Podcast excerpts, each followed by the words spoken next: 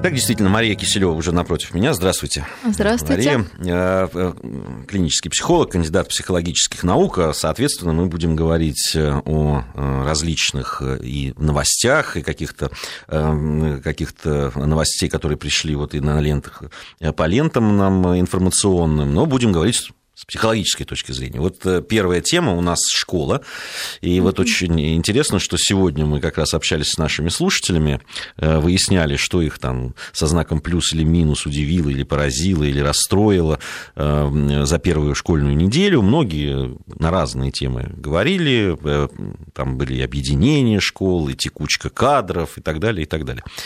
Но вот о проблемах там адаптации детей, потому что ну, у многих в первый класс пошли, у кого-то перешли из одной школы в другую, у, у каких-то детей явно ну, есть проблемы либо с учителями, либо с коллективом детским. Вот этого, к сожалению, как я не пытался вывести на этот разговор, никого не было. Вот как вы думаете, почему так? А, ну, действительно, первая неделя, наверное, еще эти проблемы не созрели, они созревают ближе к концу четверти, да, когда становится явно школьная неуспеваемость или уже назревает конфликт. И первая неделя – это всегда всегда такая эйфорическая неделя, э, неделя праздник, когда встречаются старые знакомые в школе друзья. А даже если это новая школа, э, ребенок может испытывать шок, который близок к эйфории, и он еще не может э, выразить свой страх или тревожность так, чтобы это родители поняли, что действительно эта проблема существует. И первая неделя скорее такая организационная. Именно, наверное, по этому вопросу были все более связаны с организацией школьного процесса, потому что для начала нужно э, любому человеку при смене деятельности организовать эту деятельность. Это как отвести ребенка, забрать, сколько, как, э, кто будет платить за завтрак, школа, государство или сам родитель, э, э, продленка, с какого часа она будет и до какого. И действительно, это, наверное, достаточно закономерный процесс, когда изначально люди решают именно организационные вопросы и, э, собственно, другим пока не интересуются. Тем более домашние задания пока еще не очень сильно задают, то есть не нужно ли детей над ними стоять или ругать их двойки точно в первую неделю, ну, в большинстве школ не ставят. Поэтому сама учебная деятельность, наверное, всплывет, и вопросы по ней будут чуть позже. Но мы можем уже сейчас поговорить, какие вообще могут возникнуть проблемы, потому что они известны любому родителю, и любому психологу, конечно, и учителю, и они возникнут и у многих детей, э, и лучше о них знать и подготовиться заранее, чем э, к концу четверти начинать ломать голову. Майя, но угу. с другой стороны, вот для родителей, которые первоклашек, да, первый раз в школу повели, они, собственно, готовятся к этим проблемам и готовить ребенка должны были заранее. Э, сегодня вот один из немногих дозвонившихся нам слушателей бабушка. Она сказала, что вот внук не хочет идти в школу. То есть вот он прям укрылся там и говорит, не хочу я туда идти, и все. А вот, и, а потом понятно, кто пошел, и э, там дети, э, для них многое вновь, потому что надо сидеть, надо как-то да, эту дисциплину соблюдать. В их возрасте это тяжело делать. А, действительно, ну, первая неделя, она очень щадящая, и там с детьми в основном, да, в первый класс, если мы берем по законодательству, это всего 4 урока, и они такой в игровой форме, без домашних заданий, отметок и так далее, то есть где-то приближены к детскому саду. Многие дети, наоборот, радуются такой детской радостью, что не нужно спать днем, то есть для них это уже достаточно для счастья, да, или как один ребенок мне сказал, что зачем ты идешь в школу, чтобы не видеть Васю, который меня бьет в, в группе там, да, в детском саду. То есть, конечно, это мотив незрелый школьный школьный мотив, но большинство школьников идут именно с таким мотивом в школу, как, э, ну, чтобы был портфель, там, чтобы была красивая форма, что вот я большой, э, и совсем не за тем, чтобы получить знания. И на самом деле, когда детей проверять на готовность к школе, одним из параметров является желание ребенка получить новые знания. Он может сказать это, конечно, не таким умным заумным языком, но желание учиться, желание познавать, э, просто любопытство детское, которое заставляет преодолеть детей страх, и тревоги, и, и злость там на учителя, да, только ради того, чтобы насытить свою познавательскую потребность, которая у детей этого возраста очень сильно развита, является ведущей. И она при этом чем хороша, что она не насыщаемая. То есть, э, если ребенку интересно, он может ну, изучать что-то очень долго и самостоятельно, и с удовольствием. А, про то, что многие детки не хотят идти в школу, конечно, это, наверное, упущение а, родителей, которые не подготовили, не рассказали, что там будет. Потому что чаще всего родители все-таки рассказывают про 1 сентября, про школу, что это некий праздник, который вот эм, ну, что-то такое очень интересно, и ты там узнаешь много интересного. И лично мой ребенок тоже сказал, что я хочу пойти в школу, чтобы узнать, как вот ракета летит в космос, э, какие-то такие вещи, которые, наверное, в 10 классе-то не проходят. И очень важно подготовить ребенка, что сначала нужно изучить буквы, то есть дать ему чуть-чуть ну, радужную, но реалистическую картину того, что там будет происходить. Что сначала пишут крючочки, и ты сразу не научишься писать, да, то, что ты сразу не научишься там играть в футбол, если ты там пойдешь э, в футбольную секцию. Потому что у детей, конечно, конечно, нет еще перспективы такой и понимание того, что э, обучающий процесс это очень длительный процесс, и он начинается от простого к сложному.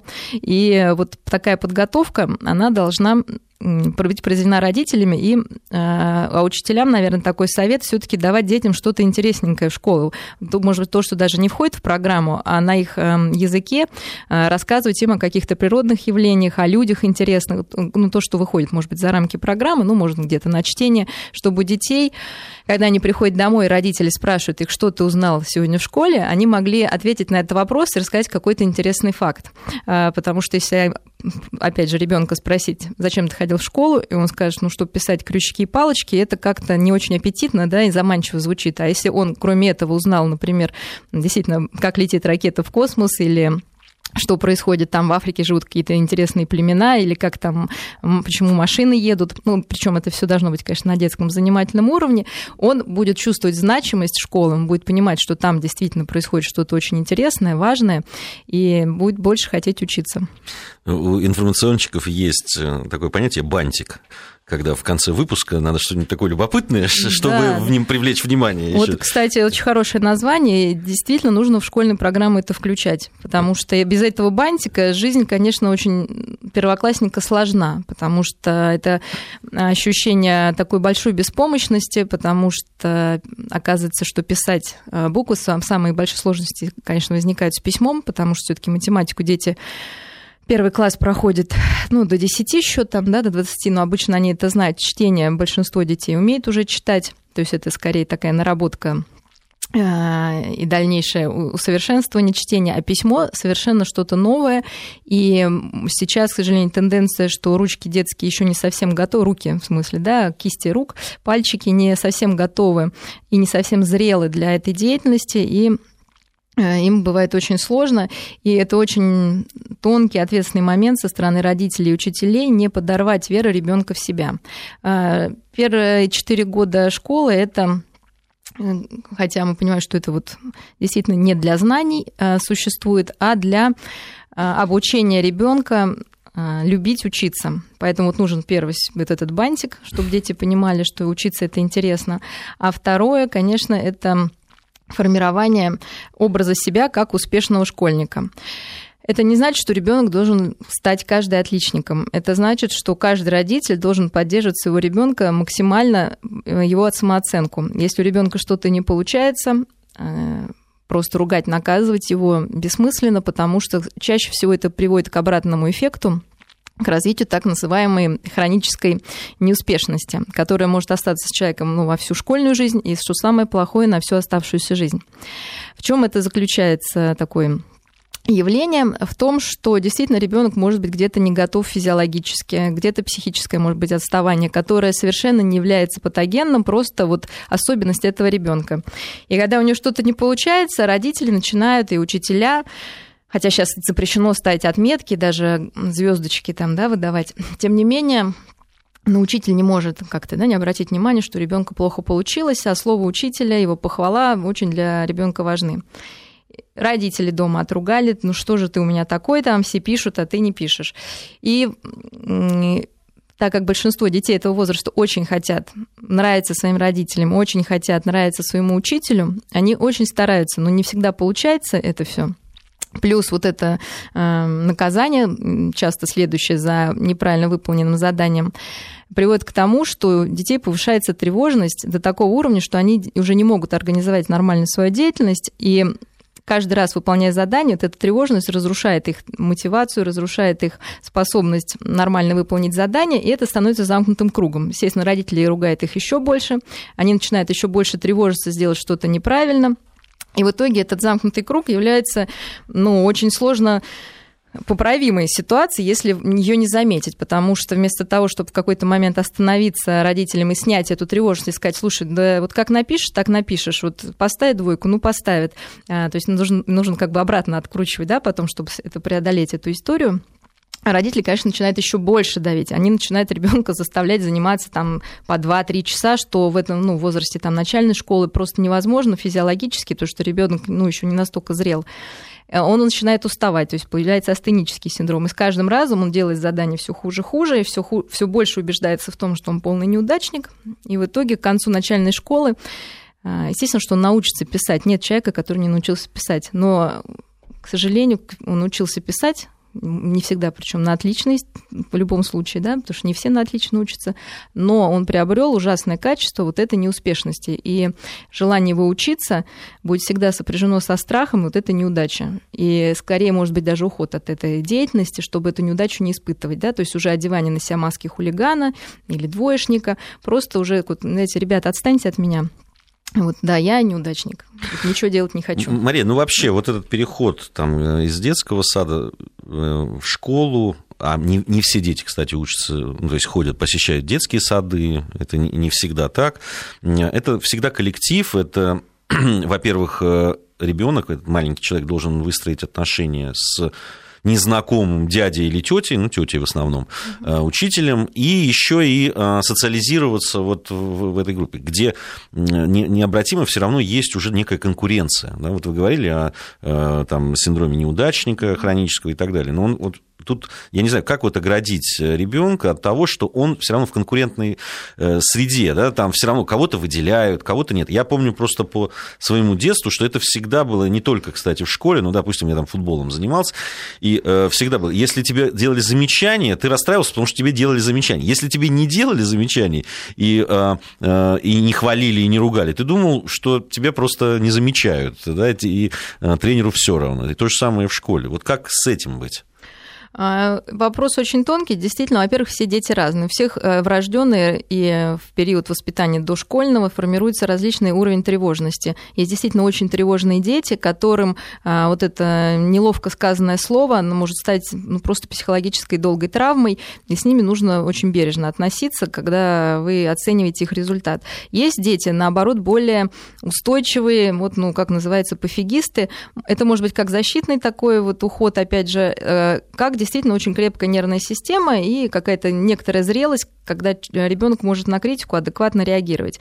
И вот таким вторым детям вы можете сказать о их недочетах более открыто, более жестко. То есть для них это будет стимулирующим фактором. А для тревожного ребенка упоминание о его недочетах это будет разрушительным фактором. Поэтому здесь, ну, как любой э, родитель, как любой учитель, ну, должны быть хотя бы немножко психологами знать своего ребенка и понимать, что для него является стимуляцией. Для одного это будет э, подзатыльник, да, до такой степени я против этого, но тем не менее, да, вот что вот уже такая сложилась система в семье. То есть это не, с неба упало, а для кого-то нужно погладить по голове, утешить и успокоить, и сказать, что ты сделал ошибку, ничего страшного, ты исправишь ее в следующий раз.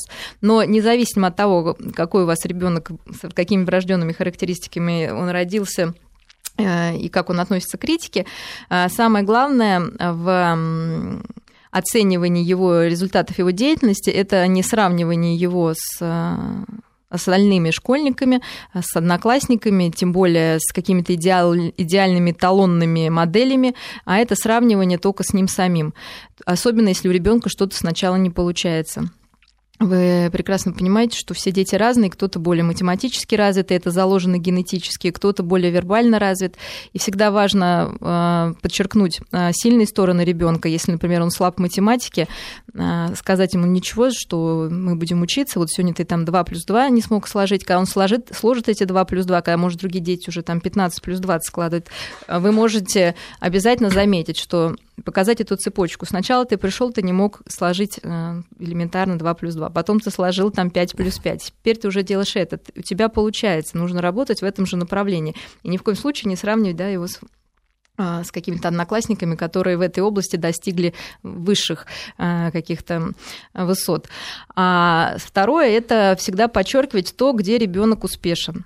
А, не бывает такого ребенка, который ну, в, чем бы, в чем-то бы не преуспевал. Это не обязательно школьная деятельность. Даже чаще всего это не школьная деятельность. Это может быть действительно секция какая-то э, или просто его увлечение домашнее рисование, а, не знаю, он может помогать сестренке младшей одеться, ну, в общем, какие-то вещи, которые совершенно могут быть не связаны с школой, но там он действительно молодец. И он должен понимать, что он не исчерпывается, его личность не исчерпывается только школьной деятельностью, хотя она является ведущей. А, и об этом нужно говорить. Ребенку напоминать ему, что школа, да, это учеба, это очень важно, но еще есть твое хобби, где ты очень хорошо справляешься, а твой одноклассник, потому что дети часто начинают сами спрашивать сейчас, да, что вот Вася, там он отличник и так далее. А я вот такой вот, ну, неудачник. Не все дети могут это четко сформулировать, но такую тематику очень часто заводят. И тогда нужно сказать, что да, Вася, наверное, очень старается, он, ну, вот у него лучше получается сейчас так, завтра может быть по-другому. Причем вы понимаете сами, что первый класс а, чаще всего учатся хорошо дети, действительно, с которыми много занимались родители. И, ну, или кто-то там какой-то специальный педагог, потому что реально интеллектуальных там знаний нет. Там чистое старание и усидчивость, да, нужно а детки многие бывают с прекрасным интеллектом, именно еще не настолько усидчивые, не настолько привыкшие делать над собой усилия, а особенно дети, кстати, умные, э, действительно с высоким интеллектом, которых легко все получается, то есть они могут на ходу это все посчитать, а вот сесть аккуратно прописывать крючочки им может оказаться очень сложным. И даже такому высокоинтеллектуальному ребенку при желании, в кавычках, можно привить вот этот синдром неудачника потому что мы не будем. Э, родители часто, опять же, не видят хорошего, а начинают вот ругать за плохое, и ребенок уже сам не может оценить того, что хорошее у него есть. Поэтому здесь надо тонко очень подходить. А то, что среда конкурентная, я думаю, об этом нужно вспоминать значительно позже когда дети будут поступать, и они смогут это оценить, смогут как-то на это опираться, смогут это использовать, знания, только вот уже к концу школы. Да, потому что в начальной школе дети, они у них нет такой конкурентности внутренней, да, наверное, которые сейчас есть у нас во взрослом мире. Они очень открыты, и они редко завидуют успехам других, так как это делают взрослые люди. А мы со своей колокольни думаем, что это у них так. Да нет, они, наоборот, могут сказать, слушайте, Вася там прекрасно учится, там, а... ну, как-то они мягче это, да, то есть они без какой-то зависти. Иногда эту конкурентность им навязывают как раз взрослые. Да, они говорят, конечно. вот, давай, ты вот как ну, Вася, да, ты должен да. быть лучшим и так далее. И у меня самой был такой случай, я перешла как раз во втором классе из одной школы в другую, и там очень другие оказались требования, я не сразу стала справляться с ними. И учительница у нас была Марья Ивановна, которая было лет 80, вот она на очередном собрании сказала, скоро ты догонишь и перегонишь нашу отличницу. После на перемене отличница подошла, это второй класс, 8 лет, и сказала мне, ну, догнать ты меня, конечно, можешь, но вот перегонять я тебе не разрешаю. Понимаете? То есть это такие роли распределения да, у детей, они, конечно, не, не, не сами берутся, да, это все задается учителем, и может быть каким-то поводом для конфликта в детском коллективе, который бы в жизни бы не возникло, если бы туда, в эту топку бы не кидались какие-то неловкие фразы. А вот, э, а вот эта разница между тем, как э, с ребенком мотив... как ребенка мотивирует, мотивируют, э, как к нему относятся дома и в школе. Да, то все-таки есть родители есть педагог. Э, разница всегда, особенно для маленького ребенка, она очень заметна. Вот это как сглаживать? Это что-то объяснять, что да, это учитель, он будет вести себя не так, как мама там, или папа. Вот, вот в этом плане. Конечно, это такая встреча ребенка первая с реальностью, потому что Часто э, мы хвалим детей просто, ну и любим их, естественно, за то, что просто они есть, какие бы они ни были, это все правильно. Но часто самих детей, даже уже дошкольников, раздражает слепое восхищение. То есть мы должны понимать, что такое, что нужно младенцу или ребенку до трех лет, это слепое восхищение. Ну вот уже к трем годам мы можем показывать ему, ты это сделал, ты молодец. Грудному ребенку, например, говорить, что ты там, что, там хорошо покушал, ты в прямом смысле, ты молодец, он не поймет, да, то есть там слепое восхищение. Он пописал, ты молодец, там там что что-то покушал, поспал, молодец. То есть это слепое восхищение, которое необходимо ребенку до трех лет для формирования ну, э, внутренней такой хорошей самооценки. Далее э, вот это слепое восхищение, а родители продолжают его, они начитаются книг психологических и говорят, вот ребенка надо постоянно хвалить. А, похвала И удивляется, кстати, что дети, особенно подростки, очень болезненно относятся к этой похвале, когда ему просто говорят, да ты лучший, ну ты у нас самый-самый, потому что она звучит неискренне в том плане, что ребенок не понимает, в чем, собственно, да, его лучшесть или избранность, и это выглядит скорее как желание родителя отвязаться от ребенка. Самое важное – хвалить ребенка за конкретный поступок.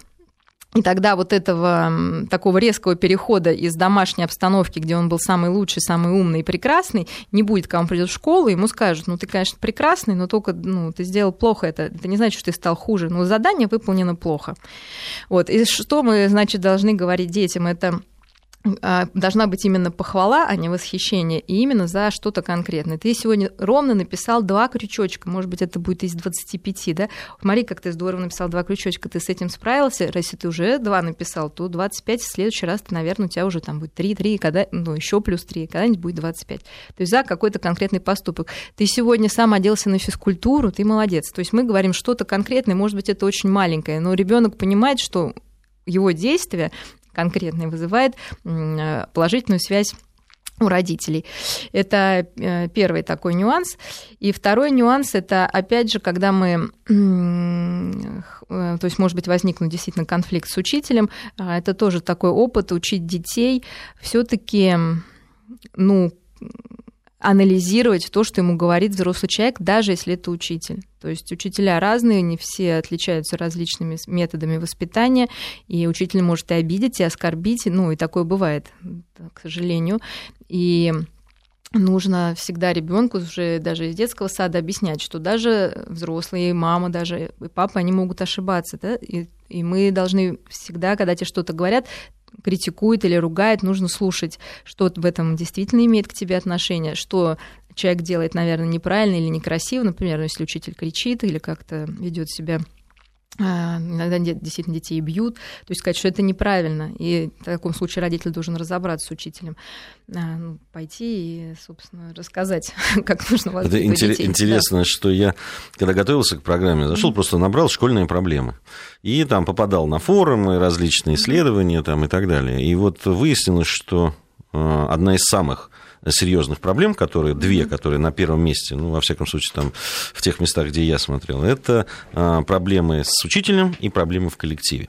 Mm-hmm. У нас сейчас э, выпуск новостей середины часа. Я напомню, что у нас в студии Мария Киселева, клинический психолог, кандидат психологических наук. Мы говорим о проблемах в школе. Говорили в эти полчаса. И, наверное, еще немножко продолжим mm-hmm. после новостей, если вы не против.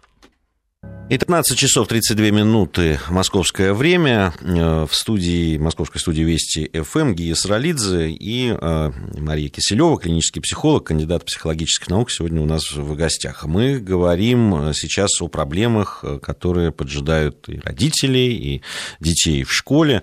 И вот мы остановились на том, что есть две проблемы, вот, которые я, во всяком случае, увидел, о которых больше всего пишут, говорят. Это взаимоотношения ребенка с учителем, очень часто возникают конфликты здесь, и, конечно, конфликты в детской среде. А если еще с учителем более-менее, на мой взгляд, ну, видно, ребенок иногда жалуется, это можно определить и по оценкам, и на собраниях, когда ты приходишь, э, да, там, либо такой учитель либо предпочитает не говорить о твоем ребенке, либо говорит все время как-то в негативе. Это сразу уже настораживает. И здесь можно определить. То вот о конфликтах, которые случаются внутри коллектива, некоторые дети просто не любят это, да, об этом рассказывать. Вот как с этим быть? Действительно, школьные конфликты и такие группировки, которые создаются внутри класса, это ну, самая распространенная проблема, с которой приходится сталкиваться школьному психологу, кроме проблем успеваемости. И решается она, с одной стороны, просто, с одной стороны, сложно. Дело в том, что в любом конфликте есть две стороны, и важно не принимать ничью сторону в этом конфликте. Всегда в классе найдется ребенок, который будет жертвой. Практически в любом классе такой есть более или менее, ну, на кого вот, да, как-то нападают. А в худшем случае это действительно его могут бить и дразнить, так называемый буллинг, да, а, такая, а, такой термин есть. Либо, ну, в более адекватных классах все равно какое-то вот, ну, не такое отношение, может быть, скорее бойкот такой, да, и не общение с этим ребенком. И, конечно, э, родители такого ребенка чаще всего обвиняют весь класс, э, ну, или вот хулиганов в том, что к этому ребенку плохое отношение. Проблема такая существует во всем мире, это не только российская какая-то проблема. Она другой вопрос, что у нас она, к сожалению, наверное, мало обсуждается, и э, в школьных советах, в школьных уставах этой проблеме уделено мало внимания, э, так как э, в уставах школ, скажем, заграничных многих, прям есть отдельная статья «Школьное насилие». А, и дети, которые подвергают другого ребенка школьному насилию, э, конечно же, из школы исключаются или очень строго наказываются, потому что действительно есть дети, склонные к агрессии, чаще всего этому способствует семейная обстановка и семейные паттерны, и споры могут быть реально очень жесткие не только среди, э, среди школьников, а среди родителей. И из моего опыта вплоть до того, что родители обещают приехать и перестрелять родителей вот, э, ребенка, которого обижают. Если те будут подавать жалобы, либо они э, подкупают э, родителей жертвы и те идут на поводу, боясь, ну и понимают, что ничего не исправишь. То есть наша школа, к сожалению, сейчас находится, и наши учителя, и директора находятся в той ситуации, когда а, вот такого бандита-насильника исключить из школы невозможно в принципе. И поэтому оказывается, потому что школы не исключают по, по поведенческим каким-то характеристикам, только за неуспеваемость. И, ну, я, я это знаю именно из а, практики общения со школьниками как с жертвами, так и также вот с этими, скажем, в кавычках, насильниками или агрессорами, которые приходят на консультации и вот рассказывают свою проблему. Обычно вот этот насильник или агрессор – это ребенок из неблагоприятной семьи или из семьи, где насилие является культом.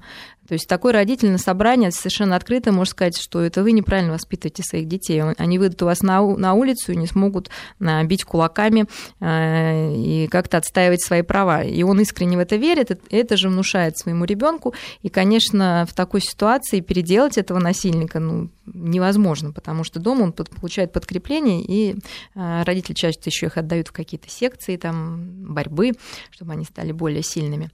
Но с агрессором мы как-то понимаем, понимаем эту ситуацию. Но есть ребенок жертва, от которой мы начали сначала говорить. То есть это ребенок, который внутренне все равно чувствует себя где-то неуверенно, э, где-то он чувствует, что другим позволено его обидеть. И вот этого ребенка редко отправляют к психологу. То есть потому что считают, что он хороший мальчик, и его все обижают. Но и действительно, как психолог, я понимаю, что ему в чем-то прав тот родитель-агрессор, что этому ребенку спокойному действительно, возможно, будет очень сложно, потому что ну, по каким-то причинам непонятным агрессор понимает, что этому ребенку можно навредить не другому какому-то, а именно вот этому. И в этой ситуации действительно нужно а, на психологические консультации и психологическую работу проводить с обеими вот этими сторонами конфликта, а, чтобы наверное, снизить агрессивность у агрессора и повысить самооценку у человека, который часто становится жертвой, потому что переводы в другую школу часто ничего не меняют. Вот я хотел, э, да. очень да. дискутируется этот вопрос, да, как это раз переводить или не переводить. Да, это практически бесполезно. Единственное, если вы переводите агрессора в другую школу, класс обычно вздыхает с облегчением, но того э, жертву немножко кто-то будет тюкать, но не в том объеме, потому что всегда вопрос меры, потому что действительно бывают дети ну, неадекватные, у которых очень сложная семейная обстановка, э, которая, может быть, самим родителям не кажется сложной, вот, и они могут быть и состоятельными, и уважаемыми в обществе, но на ребенка это может влиять все пагубно, вот эта вседозволенность и поддержание его агрессивности. Заканчивая эту тему, бесконечная тема, Конечно, можно говорить, да. да, не одну программу и не один час. Э, Все-таки э, вот э, какая тактика более правильная? Наверное, это, понятно, зависит и от ребенка, и от тех обстоятельств, но все-таки, да, э, говорить ребенку, что ты сам должен решить эту проблему, да, там вот обычно, знаете, родители говорят, это твоя проблема, постарайся решить ее сам. Или все-таки активно в этом, или не активно принимать участие?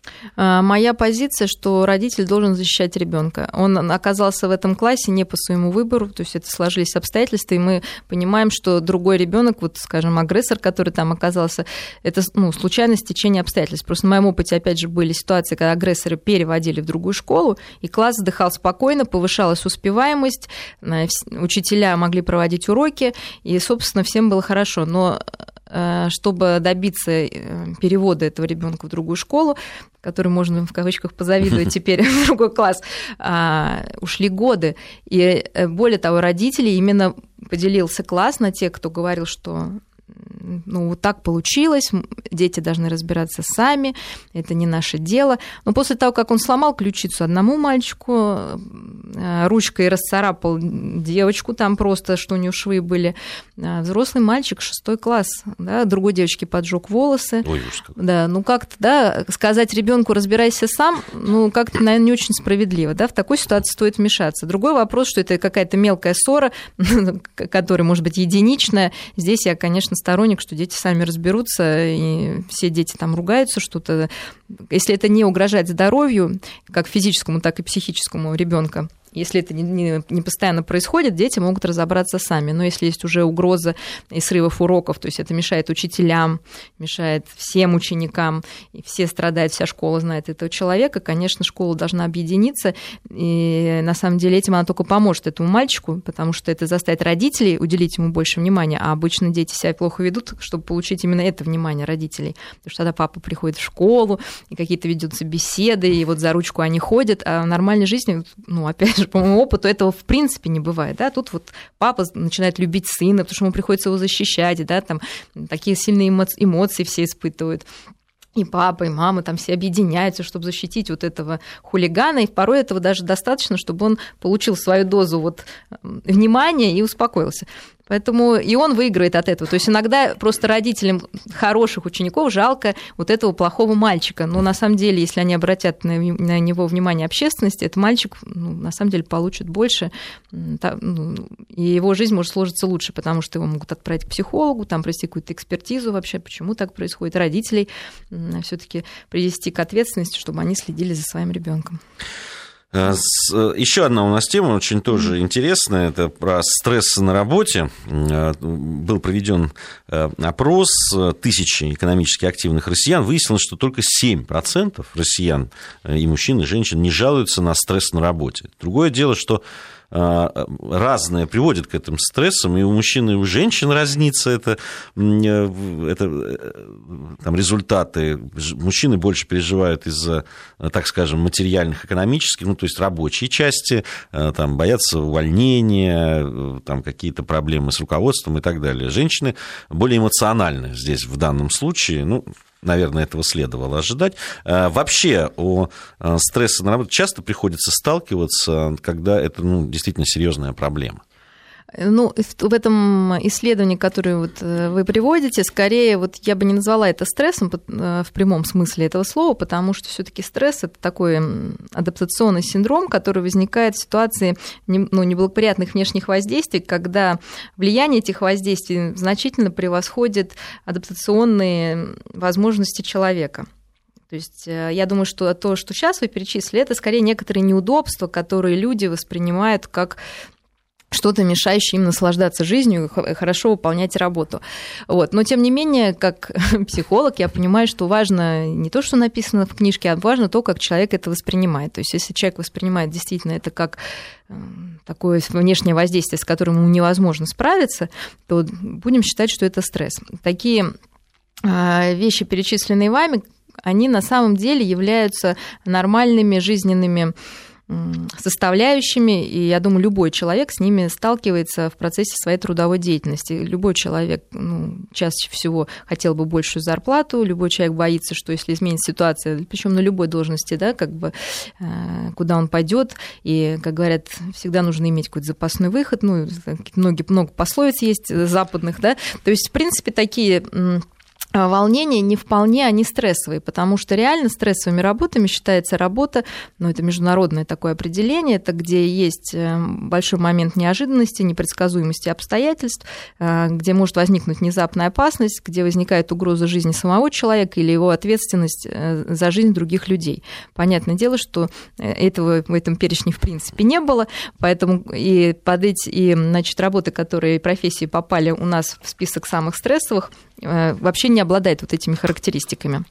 Поэтому наши люди, наверное, очень более нежные и э, под стрессом понимают просто некоторые то есть у них есть какая-то идеальная, наверное, картина, и вот это несоответствие они уже воспринимают как стресс, и он их мучает. Поэтому и советы будут, наверное, несколько другие, э, мы можем об этом поговорить, чем если бы это были действительно профессии, в которых ну, стресс просто заложен в, само, ну, в саму эту профессию. Ну, видимо, стресс в данном случае действительно просто нашими людьми воспринимался немножко сам термин по-другому. Да, Вопрос да. терминологии. Угу. У нас сейчас короткий выпуск новостей, затем мы продолжим. Продолжаем мы нашу беседу, э, говорим о стрессах так как угу. понимают наши люди на работе. Угу. Вот там есть очень даже в самом опросе, э, вернее, в его результатах, там есть слово, которое больше, видимо, подходит. Нервотрепка. Там вот, вот э, нервотрепка. То есть испытывают нервотрепку, там 18%, например, главная причина из-за поведения коллег или конфликтов в коллективе. Вот, эм, допустим, там много, 7, и вот здесь 7%, им кажется, что их работа спокойная, нервные клетки из-за нее не сгорают. Мне кажется, вот этих 7% надо внимательно к ним присмотреться. Потому что человек, который говорит, на работе у него вообще не возникает никаких проблем, это, мне кажется, не, совсем правильно. Ну, ну, даже если взять э, термин стресс, то стресс, э, без стресса человек жить не может, и он не всегда является плохим. То есть э, это некоторое явление, которое заставляет организм мобилизоваться. Сначала возникает некоторый шок, когда идет спад всех функций организма, а потом идет, ну, развивается называется противошок, когда как раз все функции организма начинают работать по максимуму. Потом немного идет э, спуск да, на что-то выше среднего. Так, э, и такой долгий период вот как раз этого а, спокойного, но на повышенных как бы оборотах э, работы организма человек проходит стресс. И э, поэтому на работе вот этот вызов, стресс, который вызывает тревогу, э, выброс адреналина, иногда агрессию, заставляет нас двигаться быстрее, заставляет нас делать невозможное порой. Вот. Главное, чтобы это длилось не так долго, потому что если организм действительно вынослив, а есть э, такое понятие, как жизнестойкость, стрессоустойчивость, которая, с одной стороны, является и врожденными характеристиками, с другой стороны, э, мы можем э, воспитывать в себе некоторые качества, которые повысят эти параметры. Тогда человек может нормально функционировать, и даже считая, что это стресс и нервотрепка, оставаться, собственно, функционирующим и быть довольным собой, потому что он это преодолел. Вот если же воздействие а, такого стрессового фактора, этой нервотрепки оказывается выше возможности человека, то тогда он опускается совсем вниз, и тут начинаются соматические, ну, обычно болезни, не, болеть, ну, человек начинает просто физически болеть, либо впадает в депрессию, и э, тогда какие-то психические проблемы уже явные возникают, которые, естественно, обратимы, но которыми стоит заниматься. Поэтому очень нужно внимательно к себе относиться и вот чувствовать когда этот стресс, этот адреналин действительно вам помогает и действует на ваше развитие, и когда стоит сделать паузу, чтобы организм мог отдохнуть, восстановиться с тем, чтобы подняться на еще более высокий уровень. И это, наверное, умение такое, которое можно воспитать в себе, это не что-то врожденное или что-то секретно такое заданное. А вот вы сказали, что э, по-другому реагируют россияне на э, вот эти внешние факторы на работе, так назовем их, ну, стресс, не стресс, но что они отличаются, допустим, от людей, ну, так скажем, западных. А, ну, если вот взять такой же опрос э, в Америке, в Соединенных Штатах Америки, то там самые стрессовые, например, профессии, это будет военный, пожарный, летчик, полицейский, Э, пиар-менеджеры, потому что они, им приходятся всякие рекламщики, которые вот им нужно делать много запросов, и они часто получают отказ. Это такая характеристика достаточно уязвимая. То есть не каждый человек готов, чтобы тебя, как говорится, посылали там, да, и отвергали. Поэтому такая профессия. И руководящие работники, которые несут ответственность за свой коллектив.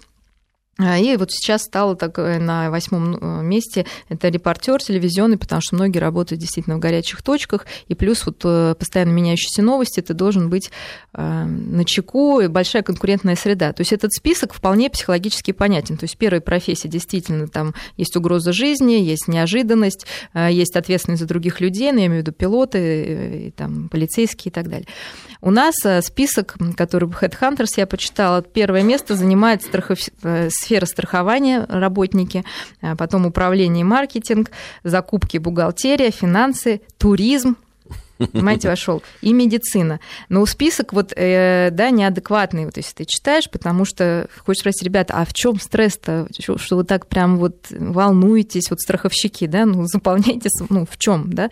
Конечно, здесь наверное, особенности нашего рынка, когда действительно они испытывают, наверное, их работа связ... имеет вот эти характеристики, да, непредсказуемых обстоятельств э, или там внезапной опасности.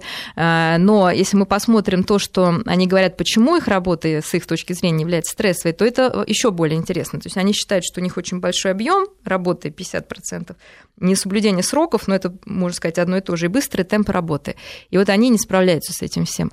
При этом мы знаем, что в России самая низкая, ну, не самая низкая, но одна из низких производительностей труда. То есть вот здесь э, я вот, когда сейчас тоже готовилась, мне хочется сказать, ну, наверное, действительно нужно проходить какие-то и руковод... и, кстати, недовольство руководством, видимо, которое не умеет эту работу распределить. То есть это не стресс в прямом смысле, это именно организационные какие-то проблемы которые приводят именно действительно, я согласна, что, наверное, это приводит к некоторой истощению, если э, человек не умеет распределить свое время, он постоянно нервничает. Э, но это примерно как ребенок вот в первом классе тоже, да, не знает, с чего начать делать уроки, и потом к концу дня, когда мама приходит с работы, он говорит, нам столько задали, вот уже 9 вечера, я ничего не успел. То есть я знаю, что многие работники действительно сидят э, после работы именно потому, что сама работа была распределена, вот выполнение ее было распределено неверно. А, и вот здесь нужно разбираться, как так получается, и начинать, конечно, как совет с важного, со срочного и важного, да, потом срочное и неважное, потом важное и несрочное, и потом несрочное и неважное, которое, в принципе, можно не делать. Часто у нас люди как-то не очень вот в эту табличку вписываются, да, и сначала тратят разговоры там на интернет, на что-то, потом в конце а, начинает быстро-быстро выполнять а, то, что им было поручено сделать. Вот. Но а, все равно, если говорить уже о стрессе, то есть несколько тактик, они самые простые, элементарные, которые есть и у животных это борьба. То есть можно со стрессом справляться двумя способами. На уровне действия, когда есть непредвиденная ситуация, с ней нужно что-то сделать. И на уровне эмоций, когда возникает эмоции к этой непредвиденной ситуации, тогда тоже с ними можно что-то сделать. Значит, первое, если мы говорим о действии, то это борьба, а, бегство, это пассивность, то есть такая капитуляция, либо агрессия, нападение. И самый, в большинстве случаев самый правильной, самой эффективной является борьба. Э, при том, что борьба требует значительное количество энергии, тем не менее она способствует, такой тип совладания со стрессом, с этой непредвиденной ситуацией, способствует тому, что защитные функции организма растут. Вот. Э, если брать бегство, то э, часто его использовать не стоит, потому что вот оно как раз ведет обратно. То есть оно может дать эффект, но в долгосрочной перспективе оно, так же как и агрессия и нападение, они ведут к снижению защитных А бегство функций. в данном случае это что означает? Это вот а, ты уходишь, условно, э, увольняешься с этой работы, ищешь другую, это бегство? Или может ты просто быть. пытаешься не замечать самой проблемы? А, вот смотрите, вот есть еще пассивность, это когда полное, да, такое безразличие, а, ну, вот, например, конфликт с начальником а, да, возьмем, надеюсь, наверное, проще всего. То есть можно а, отставить свою позицию, ну, например, начальник не, как вот многие жалуются именно на проблемы с начальником, что он неадекватно оценил да, вот этого работника. Можно действительно спокойно, ну, естественно, вот спокойно с ним сесть, обсудить, вынести из себя, для себя какие-то, ну, наверное, все равно человек где-то был неправ, да, как-то посоветоваться, ну, в общем, вступить в контакт и побороться, да, вот за эти отношения с этим начальником. Бегство это будет уволиться, конечно же. Нападение это будет сказать, да ты сам козел, там, да, и вот, да, набросить на этого начальника и вот агрессивно выяснить отношения. То есть первое это цивилизованный выбор, а вот третье нападение, такая агрессия, это когда поругаться, поругаться. Часто... А пассивность – это уйти и сказать, да, я неудачник он был прав, да, и без критики воспринять. Последнее, конечно, будет самым разрушительным, потому что оно приводит, опять же, к синдрому неуспешности и вообще вот к нежеланию что-либо менять в своей жизни, и, к сожалению, к депрессии, а депрессия ведет э, к различного рода заболеваниям и сердечно-сосудистой системы, и, ну, ко всем, всем, всем, которые только возможно. Ну, человек всегда, вот вы говорите о бегстве, mm-hmm. очень часто ведь бывает, ну, они дураки, они ничего не понимают, я ухожу. Так, а, это, это да. Это, Значит, это мы еще психологически. Совместное. Да, такое. совместное, потому что правильно, вы сказали сейчас о уже второй компонент включился, это эмоциональное решение проблемы, да, что может быть эмоционально. А, то есть многие говорят, нужно пересмотреть свое отношение, да, то есть это ценностная такая переориентация, которая на самом деле очень сложна, потому что ценностные установки, они очень глубинные, и вот так вот просто, да, вот сейчас пересмотреть все это, ну, это требует большой глубинной работы уже с психотерапевтом, с психоаналитиком. Второе, это вот всякие заменители счастья, алкоголь там, или что-то еще, когда человек вот этот стресс и эту эмоциональную реакцию пошел, запил, заел, опять же, да, ну, какие-то заменители. И третье – это наши психологические защиты. С одной стороны, это вот может то, что вы называете, это обесценивание. Самая частая защита. Да он сам дурак, да, начальник. Ну, вот, то есть мы обесценили его, хотя человек каким-то образом стал начальником, каким-то образом он а, руководит, плохо ли, бедно ли, но хочешь стать, стань им, да, то есть это вот это обесценивание, самая частая защита, она не приводит к решению реальной проблемы, потому что человек не смог для себя вынести, что действительно он мог в этой ситуации сделать лучше, как могли быть улучшены отношения с начальником, да, если это решение проблемы. Другие защиты это отрицание, когда человек там на него накричали, все, но это вот близко с пассивностью, когда вот он просто как будто этого не было, и вот он ушел, как будто это, он просто ее стирает именно без анализа. Есть вытеснение, которое более, э, наверное, здоровое, когда он ну, как бы откладывает эту ситуацию до лучших времен, может отложить ее, да, и как-то потом переработать в другое время, в другом месте. Кто-то придет домой, сорвется на жене да, после ссоры с начальником. Это такая отреагирование чувств, которые были э, посвящены одному человеку на другом человеке. Вот это психологические защиты, они, конечно, важны, потому что мы не можем сразу решить ситуацию. Они дают нам время, чтобы собраться с мыслями и уже действовать в ситуации, бороться за то, что вам ценно и нужно.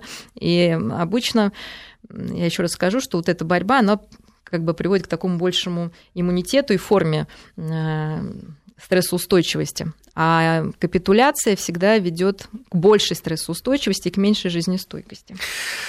Тоже тема такая длинная. Мария Киселева, к сожалению, все, время закончится. Мария Киселева, клинический психолог, кандидат психологических наук, была у нас в гостях. Спасибо большое. Спасибо, до свидания.